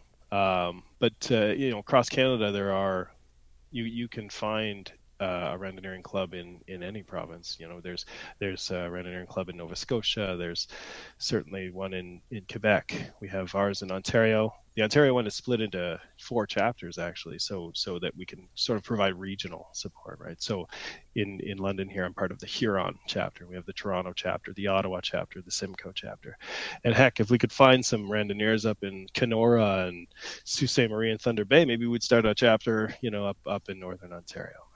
So if you're out there, uh, uh, you know, Manitoba's got a chapter. Uh, BC certainly has a chapter. I think they like climbing a lot more than we do, or they just don't have a choice. don't have a choice.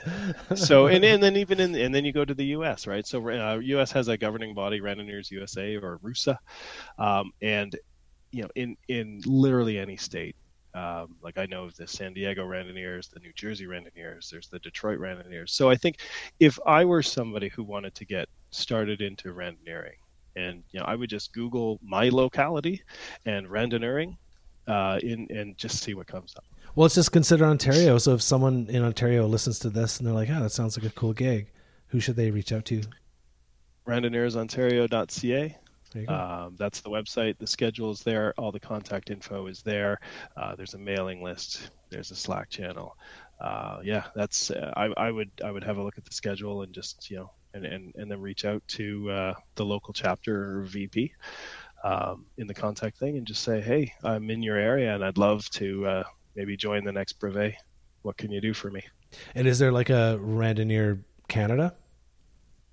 Is there a higher not in the the not in the official way that there is in the U.S. However, uh, what was really nice to see this year at Paris Brest Paris was that uh, one of the things that was really important for uh, for randonneurs across our country was to be able to find each other at this big event, and uh, and so we ordered we we all all the clubs came together and, and ordered a, a, a special Randonneurs Canada kit, right? So like you know red and white. It says Randonneurs Canada, and optionally you could have side panel on the kit to say what province you were from.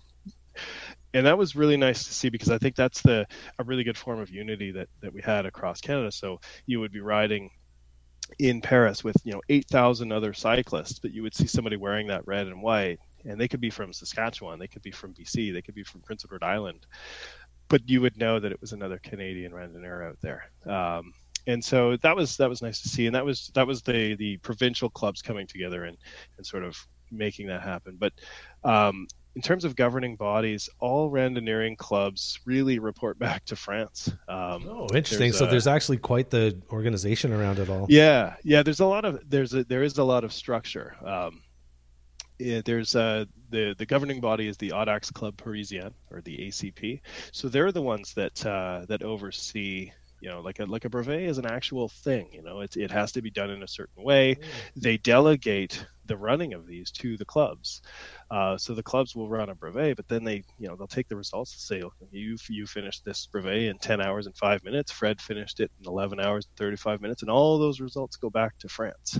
So and it's it's all because they want to make sure that if you're going to come to paris brest paris which is their big event that you've done the brevets in a in a way that is certified and you know in and and uh, and that you you know that it's authentic.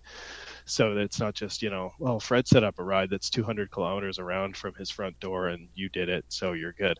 Um, it, there's a little bit more that goes into it than uh, than just that. Quite the opposite to bike packing right? It's like here's that is definitely, here's where here's yeah. where we're meeting Have at her. You know, but once you get into it, when when you're doing the route, that's what it feels like, mm-hmm. right? So yeah, sure. Behind the scenes, yes, there's a lot more structure, and you know, it has to go back to France, and your name is probably sitting in some white book in some you know dungeon in Paris, but you don't have to really know all of that, right? To you, it's just I'm going to sign up for this ride, and it happens, uh, you know, three Saturdays from now, and I'm just going to get on the Peloton and bike a little bit to get my legs ready, and by the time I show up there, I'm going to ride a 200 kilometer ride, and that that feels more like oh yeah it's just what's the difference between that 300 kilometer ride or doing the cannonball 300 uh, group depart right. Um, right in that respect i think there's a lot of similarities yeah no that's cool there's a lot of similarities to it and i think it's just a different flavor right of yeah of um and it, it kind of maybe pushes it more into the realm of uh, competing with yourself rather than competing with other Absolutely. people. Like just I need to finish Absolutely. it. This is the time. You know, um, obviously someone's going to finish it faster, but it that's kind of the way I take bike packing anyway. Because you know I'm not a contender. You know, just there's thing cha- ways I want to challenge myself. It actually really brought out a competitiveness with myself that I Mhm. didn't even know was there. So I joined. I was attracted to randonneuring specifically because it wasn't a race, right? Right. I, I'm I'm a guy who I like to ride my bike. I don't want to race anybody. That's not why I ride my bike. I like to ride my bike very far. Oh, there's a club that I can join that requires me to ride my bike very far. That sounds like something that I could do. And then, so I thought, okay, good. I don't have to train to be fast to be a good randonneur. Except that what happened was, then I would finish a brevet in, you know, like a 200 kilometer brevet in 11 hours, and I'd be like, man, like that was, that's long boy, you know, these guys that, that, that were sitting at the pub when I arrived have been there for a few hours. They look like they're actually having a lot more fun than I am. Like after the brevet, maybe I maybe I should finish a bit faster. You know, maybe.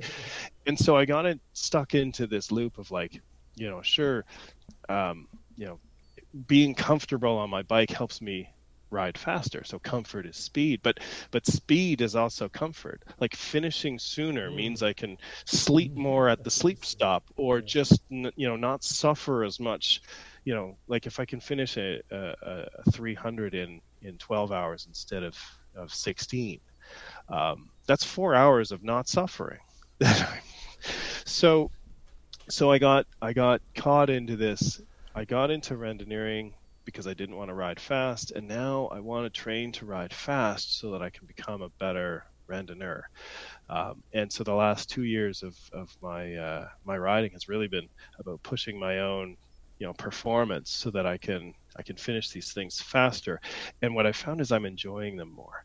Um, I can stop longer because I can get to the next checkpoint faster and then stop more. We did this ride in in London that. Um, the ride itself is called the the Much Ado About Nothing. It's a 200 kilometer brevet. It's named after the play, obviously. The reason it's named after the play is because it leaves from London. It goes 100 kilometers out to a nice Mennonite bakery, very famous, great butter tarts, um, just off the Guelph to Goderich Rail Trail. Uh, and then it goes to Stratford, which is well known uh, in Ontario to be like a theater town. And so the control there is this pub that's sitting right beside the Festival Theater. So but to add extra challenge to those who are up to it, uh, what you do is you buy a ticket to a play, and now you're now you're under the duress of like you leave this ride at seven o'clock in the morning, but you have this ticket with you that the play starts at two.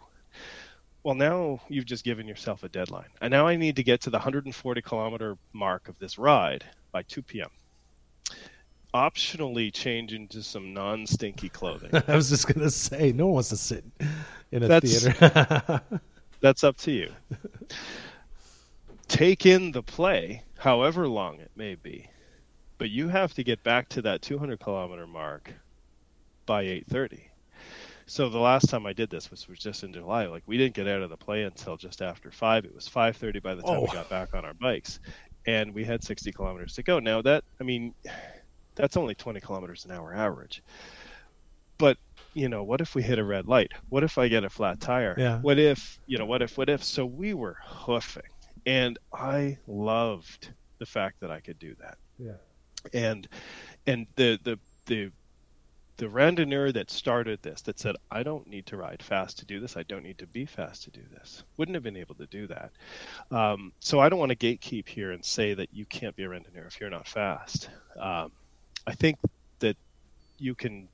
I mean, what I what again, what I love about it is that you get to cover the course however you want to cover the course, and if your capability means you're going to ride probably the whole day at 20k an hour, that's great. You can do the whole ride. You probably just can't sit for three and a half hours and kill time and watch that play, but you can you can do the whole ride.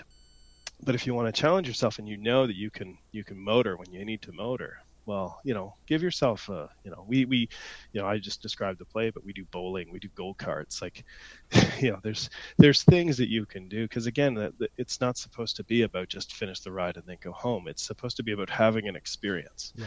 Uh, so so you know, sometimes we as the ride organizers will try to create the experience, but other times, you know, we just want the people to to find their own experience, right? So all you got to do is send them to Niagara Falls, and they'll find their own experience. Yeah, no, that's really cool. That's a really cool way to do it, and you know, adding, like you said, adding a bit of duress, and you know, you bought the ticket, you need to sit through the entire play, Yeah. and then to get out of that that theater seat all stiff and cool. Oh, yeah. that would be the worst. Oh, and, and then have to the run first, another yeah, the 60 first ten minutes, just getting just getting the blood back into your into your quads, right? well, that's really Yeah. cool. Uh, I appreciate you sharing all this with me tonight because it's it's uh, something I, I you know I knew that randonneuring existed, but I never really knew what the difference was. And I'm I'm sure there's tons of people out there who who know. I feel kind of ignorant that I don't know, but I appreciate it. it's it's one of the reasons why I feel so I don't know passionate about kind of advocating for it. Like a lot of a lot of people know about it, but a lot of people don't know about it, and I just find that I- I'm very often kind of explaining what it is, and uh, and and and because of the large overlap that I have that I, that I believe that it has with anybody who likes any form of ultra because they like adventure because they like exploration because they like a bit of a challenge um, you know it, it just it could be another form of all of those things that is just as accessible to them if not more than uh, than any other form of uh, of bike packing or bicycle touring yeah, and it already sounds like it has a massive community. There's a massive history, so I, I think anyone Certainly across is, Canada yeah, could find a group to be able to to ride with. Yep. Yeah, absolutely. I, and I, I, so I would, I would encourage anyone to just to at least know of the group that's in your area, right? Go, go, and and you know, if if people are well connected with their own cycling circles, I think they might be surprised to go, oh, you know, I didn't know that these three people that I ride with every Sunday on my local club ride are actually also randonneurs. Maybe they don't talk about it as much. Uh, maybe they're not like me and they just want to talk about it all the time, but. but uh, yeah, I think uh, I think everybody should go and have a look at, uh, at what's going on out there, and uh, and go find a long ride to be on, and go find some some cool people to ride with. Are there any events coming up in the fall? Yeah, well, right now, I mean, our club, and I, I don't know if all other clubs do this, but we're, we there was a bit of a pause for that that Paris Brest Paris, right? There's an assumption that a good part of a good portion of the club is going to be doing that. Um, there's still a couple events in the fall. We have one, we have a few in in September. Uh, one around uh, Waterloo area in in Ontario, uh, a couple around Toronto, and and, and around Ottawa. Um, we ride typically until Thanksgiving weekend tends to be like the last brevets of the year. Because after that, like it, it really starts to get dark. It really starts to get cold, and and actually formally the the ACP Randonneuring calendar ends on October 31st, and they start a new season on November 1st. Um, because I guess it doesn't snow in France. I don't know. Um, really, in in North America, the randonneuring season kicks off, gets going in in either late March or or April. Um, now, riding in late March and April can be cold, can be wet, really unpredictable. Um, the, the rides tend to be shorter. You're starting to do 200s, you know, kind of in May timeframe you know 300s 400s in june and and the like because you know it's a it's a progressive type thing but uh yeah i would say there's still there's still certainly time in in the fall to uh to, to find a brevet just to you know see if that's something you want to do and then if you like it then now you've got uh, a goal to set over the winter you know and maybe keep those legs warm on the uh, on the trainer and uh and then come spring you know get ready to get out there and uh, and run that spring uh, 200 Cool, man. It's all great, all educational. I learned a lot tonight, and I appreciate you reaching out to me.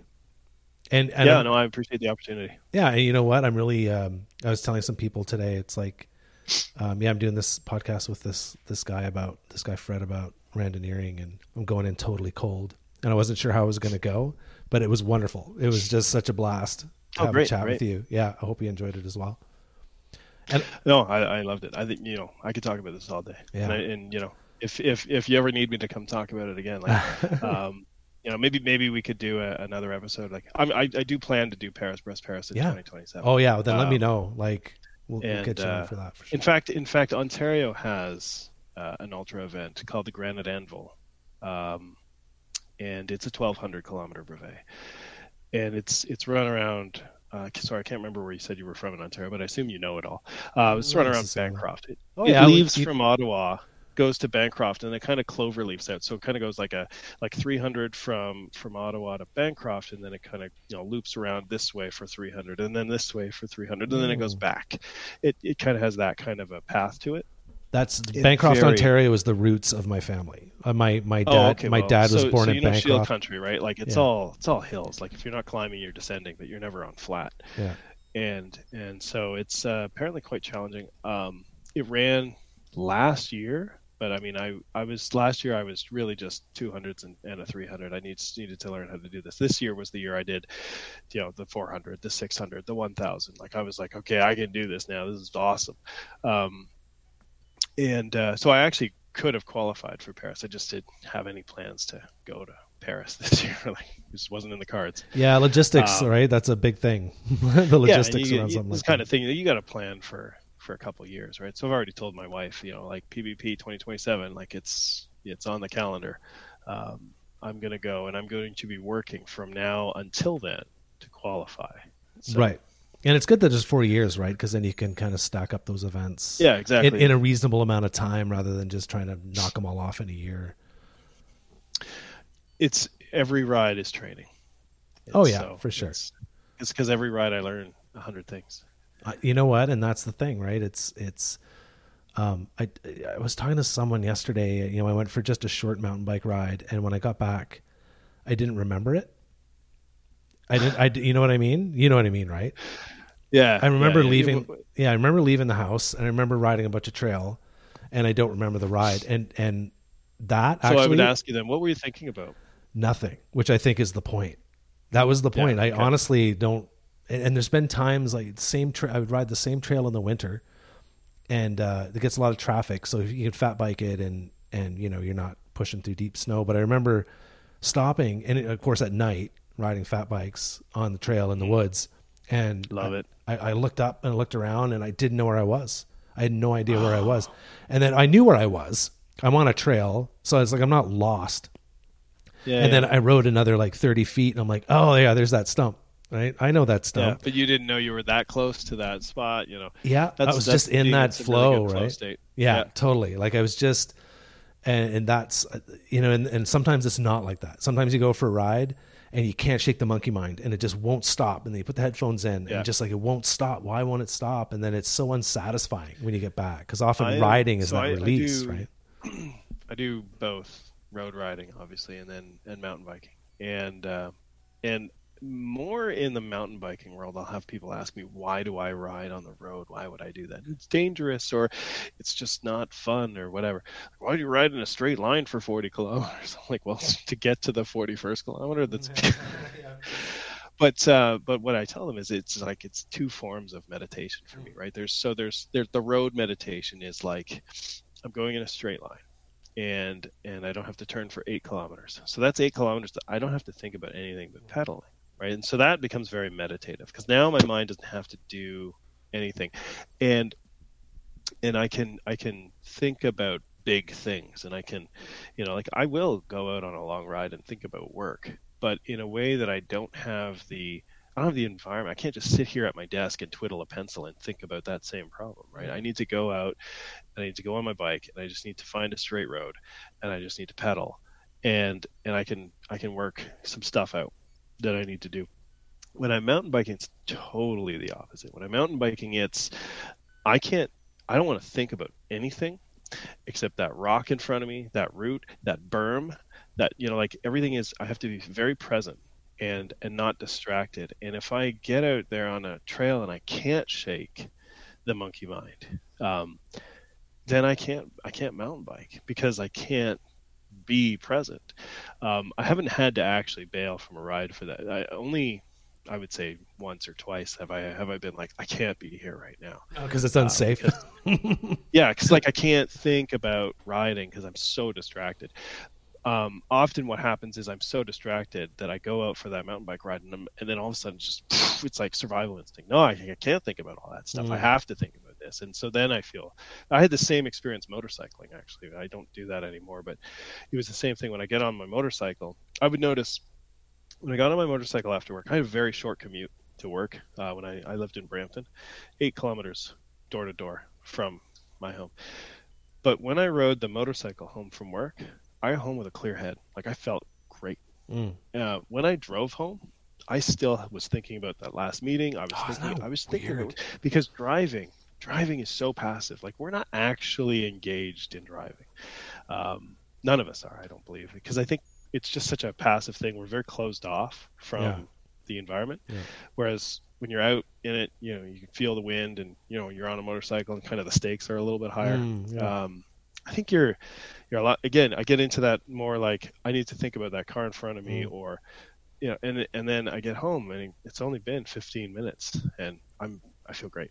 Yeah. So, so that's why I like, I like both. Um, I don't specifically intentionally go out and do one or the other to get into a certain state of mind because I, I, just do both kind of all the time and mm. it just sort of takes care of itself yeah no it's uh it's interesting i mean i ride that trail all the time so i know where every rock every route yeah so it's it's just a it's just a it, yeah and it's, it's it could be so inconsistent but it's it's so um well, i mean i talk about it all the time but it's just so important for mental health right to just get out and switch off yeah. and and just uh, yeah, if it's a technical trail, then yeah, if you could be present for that, it just completely aligns your mind into some into the task, and you forget you forget about all the other bullshit. At yeah, least, the world the world does not ex- exist outside the forest. You know, like yeah. And then I think the the idea too, what I what I find too is the getting into bike packing has changed the way I mountain bike because now when I, I see people carrying around all these backpacks with three liters of water on their on their back, and I'm like, yeah, I bring a one liter bottle in my in my filter, and if I run out of water, I'll just go to the lake and I'll get some more water.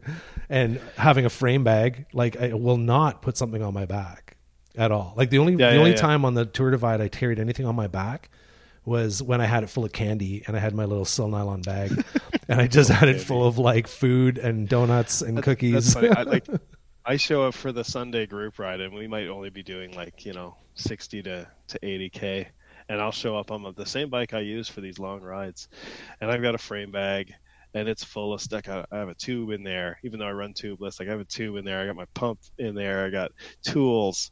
Um, I, just have and and you know like a Clif Bar. Like I don't know. I just have all this stuff, right? And uh, and so we'll be out on the on the ride, you know, like like shoulder to shoulder. Somebody be like, why do you have so much stuff? And I'll just look at their bike and go, where's your pump? I know, it's crazy. Oh, I, I don't have a pump. Okay, well, damn good thing you're with me then, right? And and where's your extra? Where's your valve core remover? What? What is that? I was oh, just using well, mine today. you're with me then. Like, uh, that's funny. I had, I had a slow leak in my rear tire, and I was like, I think it was the valve core. I wasn't in, but I put some sealant in, and I was just thinking as you're saying that, like, I'm looking at my bike now. It's and I'm thinking that I could probably service almost everything on it. I have all, everything I need, other than I couldn't remove the cassette because I don't. Yeah. I'm not carrying a whip and the and the lug. But I yeah, could. Yeah. Oh, I couldn't yeah. bleed the brakes. But it's like pedal pedal wrench got me once because oh, ah, the cleat brutal. My cleat was stuck to the pedal. All oh, right, but it's just I, I feel the same way because I've actually there's one time I was fat biking with a group of guys and dude broke his chain and yeah. it's like, oh, well, just get your chain. Yeah, just get your chain tool out, and well, oh, I don't have a chain tool. He didn't have a chain tool. He didn't have a pump, and it's minus fucking twenty five, right? Yeah. And and it's like no puffy jacket. Like all of us, all of us put our puffies on. We got all ready for it. You know, okay, we're doing some maintenance. You know, we put our gloves back on. You know, and it's just like yeah, you have to be prepared, especially in the winter. Like to to not be prepared in the winter and to have a mechanical and you're so far out and you can't fix something, it's like man, you got to carry that. You got to carry their like a puffy jacket survival gear, right? Yep. Yep. Like for yeah, that, so it's yeah, and you might be well, you know, I'm gonna get all warm, and then I'm like, yeah, yeah. I mean, it's, I mean, that's that's part of uh, you know why I like it. It's it's I don't want things to break down. But I feel great when I can overcome something mm. like that, right? So if I if I get home late, my wife's like, "Man, I thought you were only going to go out for a couple hours." I'm like, "Well, I got out there, you know, and I snapped a chain, of course, at the very end of the trail. So then I had to fix it there, and then I had, so that delayed me by half an hour because I dropped the stupid chain link in the snow and I had to find it. But I found it, and then this didn't actually happen. I'm making this up. no, but it's true um, though. It's yeah. But, but if I overcome this, yeah. right, like I have a, I have a really wicked story now. Yeah. Um, and even if I did drop the stupid chain link in the snow and then I had to carry my bike out, at least I'm wearing warm enough gear yeah. to do it. And yeah, no, that explains why I'm six hours late. Yeah. But you know, I got a wicked story out of it. Yeah, that's the thing, right? I just I just think it's like that always be prepared kind of logic. And I've been I've yeah. been I've been out and needed to do something and looked in my kit and was like, oh my god, my multi tool's not in there. It's like that never yeah, yeah. that I, never happens. Like, where's my multi tool? I, I went home. out on just a ride where I was just like, I got to go out on a ride, and I just took off, and uh, and and I got to like far away from home, and I have I have, I have an issue with massive toe overlap, um, uh, because I'm six six foot three and I have size fifteen feet. Right? Holy so shit! Like, I don't know if there's a frame in existence that'll fit my, my clown feet without kicking my front tire. So I stepped on my fender just at the point where I was turning around. Right, so like that's how far out it was. I was literally like whipping around, and I stepped on my fender and I bent the whatever they call them that sticks to the wheel. You know, like the stanchions that hold the stanchions. Yeah. And I couldn't take the fender off because I didn't bring a tool with me. like I had nothing. I just went out for a ride, and I had to call my wife, and she had to drive across London and come and get me just because I bent my my fender to the point where I couldn't spin my front tire, and I couldn't, and I didn't have the tools to remove my fender. Stupid um, feet. And it, yeah, it's stupid clown feet. Um, and I don't run a front fender anymore, by the way. yeah, fuck that. but uh, we'll be oh. riding through the rain. People will be like, "Friend, how come you don't have fenders, man?" And like, because my feet are too big. sit there and figure that Shut out for a while. oh man. Well, um, I'm gonna let you go, but uh, I really, I really enjoyed talking to you, and thanks for educating me and us. Yeah, I'm glad to finally get the chance to meet you. I've been listening to you forever. So. Oh, thanks, dude. I appreciate it. And uh, yeah, when you uh, when you do what do you call it? PB PBP. PBP Paris Brest yeah. Paris. When you do that, I'll, I'll be, be happy. To, I mean, that's four years from now, so yeah, hopefully yeah. We'll find an excuse to talk between now and then. Um, yeah, I mean, every year I'm going to do uh, a 1,000 kilometer brevet like yeah. I did this year. Cool. Um, there's one next year that goes through Quebec that I'm going to do. Uh, the Granite Anvil might be a good good one to talk about. That's in 2025. All right. Well, maybe maybe even before then. But keep in touch. And uh, I need to ask you one more question before you go. Absolutely. Uh, how do you pronounce your last name? Chagnon. I knew it. I knew it wasn't going to be. I, I, I wasn't. It's not Chagnon. It's not. Can you say nope. it again? You can say it again. Chagnon. Chagnon. Because I was so thinking it's like filet mignon. Yeah. You know, filet yeah. mignon or Cabernet Sauvignon. We know all these words in French. Why? I'm, I am. My family's French Canadian. Do you speak I French? Grew up in Ontario. Yeah, I do. Nice. I I uh, I grew up in Ontario, but uh, I, I was in French immersion in school. Oh, so cool. I learned French there. So when I go to Quebec, like I don't, I don't understand them very well. Like it's hard. Yeah. Uh, they, they have a dialect that I didn't learn in school, so right. it's very regional. Um, when I was in Paris a couple years ago on vacation, I was like, "Oh my God, this is the language my teachers were speaking." So um, yeah, I, I, speak French, but I don't sound like a French Canadian. Right. Uh, but my yeah, my last name is French Canadian. Yeah, well. And the other side of me is Dutch, so I was huh. born to be a cyclist. There you go. right on, Fred. Well, that's where the size 15 feet comes from. really? Oh, yeah. The the height and the yeah, feet. Big people. Yeah, yeah. Well, um, people there. Yeah. Well, thanks again. Hey, and uh, keep yeah, in touch. Keep in touch, please. We'll do. All we'll right. Do. I'll find an excuse to. I'll just I'll just start calling being that voice at the beginning of the podcast, maybe. Yeah, give me a voice intro. yeah, yeah, I'll do. I'll do some of those. I'll do them when I'm out on a ride. Please, when I'm going through a bad mental patch or something. Yeah, I'll just, I'm calling Steve. That's that's the best. yeah, you can call me directly and I'll record it and be a little bit of therapy. I'll call you directly. I'll be like, Steve, I was just crying on my bike. I thought I'd call you instead. Fucking cry all the time, man. all right, man. Have a good night. Yeah, you too. All right, take it easy. Yeah, bye. Bye.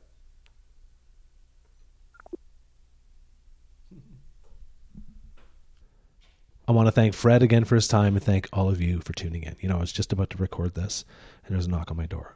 Those pesky kids are always coming by my door and knocking on it. I'm kidding.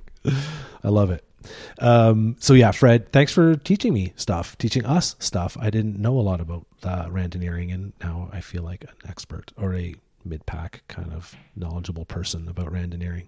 Um, so yeah, it was really great to get him on, and I hope. Uh, what did he say? I can't remember now because I'm doing this outro. What the um, when the next? Oh no, I can do it. It's four years from now, right? Yeah, 2027. There's the Paris Brest Paris that he said he wants to go into. So it, hopefully before then we'll have him back on. We can shoot the shit some more. If you find value in the My Back 40 podcast, please consider supporting me financially. You can head on over to my Patreon and you can subscribe for $5 a month and you'll get early access to episodes. So you'll get early access to this episode before it goes out to the public. I'd like to add more value adds. Um, this is what I'm able to offer at the moment. So uh, I really want to thank all my current Patreons. I want to thank Dynamic Cyclist and Redshift Sports, and I want to thank Ryan Draper at Cycling 101. It's it's all of these little things that really help me um, help me to to get the My Back 40 podcast out there and hopefully thrive. So again, uh, the easiest way to support the podcast is to give it a five star rating and a review on your favorite listening platform, um, and then also just uh, share it with your friends. If there's something in here that you find valuable, um, cycling re- related or not, or you find it entertaining, you can share it with your friends. I'd love that. So, and don't be shy. Reach out. Send me a voice intro. You can DM voice your voice. Just make sure it's within a minute because sometimes it gets cut off. But yeah, DM me. Tell me what you're up to, where you're riding, what your goals are, what you're thinking about. Because I think it's a great way to connect the community, and um, I love everyone I get and I don't know if I've ever missed one. If I have, I apologize. Um, they trickle in, and sometimes they come in fits and starts. Sometimes I'll get a bunch, and then sometimes I'll they'll be kind of random, and I won't get a few for a while. But uh, yeah, don't be shy. Reach out and say hello. Well, I hope you enjoyed this conversation. I've got more conversations to come. I'm never going to stop doing this podcast. I love it so much. Even sitting here talking to the wall right now, which has pictures of my kid on it, kids on it, but uh, um, it still gives me so much meaning to reach out to you every week, and I hope you keep digging what I'm putting out there. So until then, get out there and ride bikes and keep the rubber side down.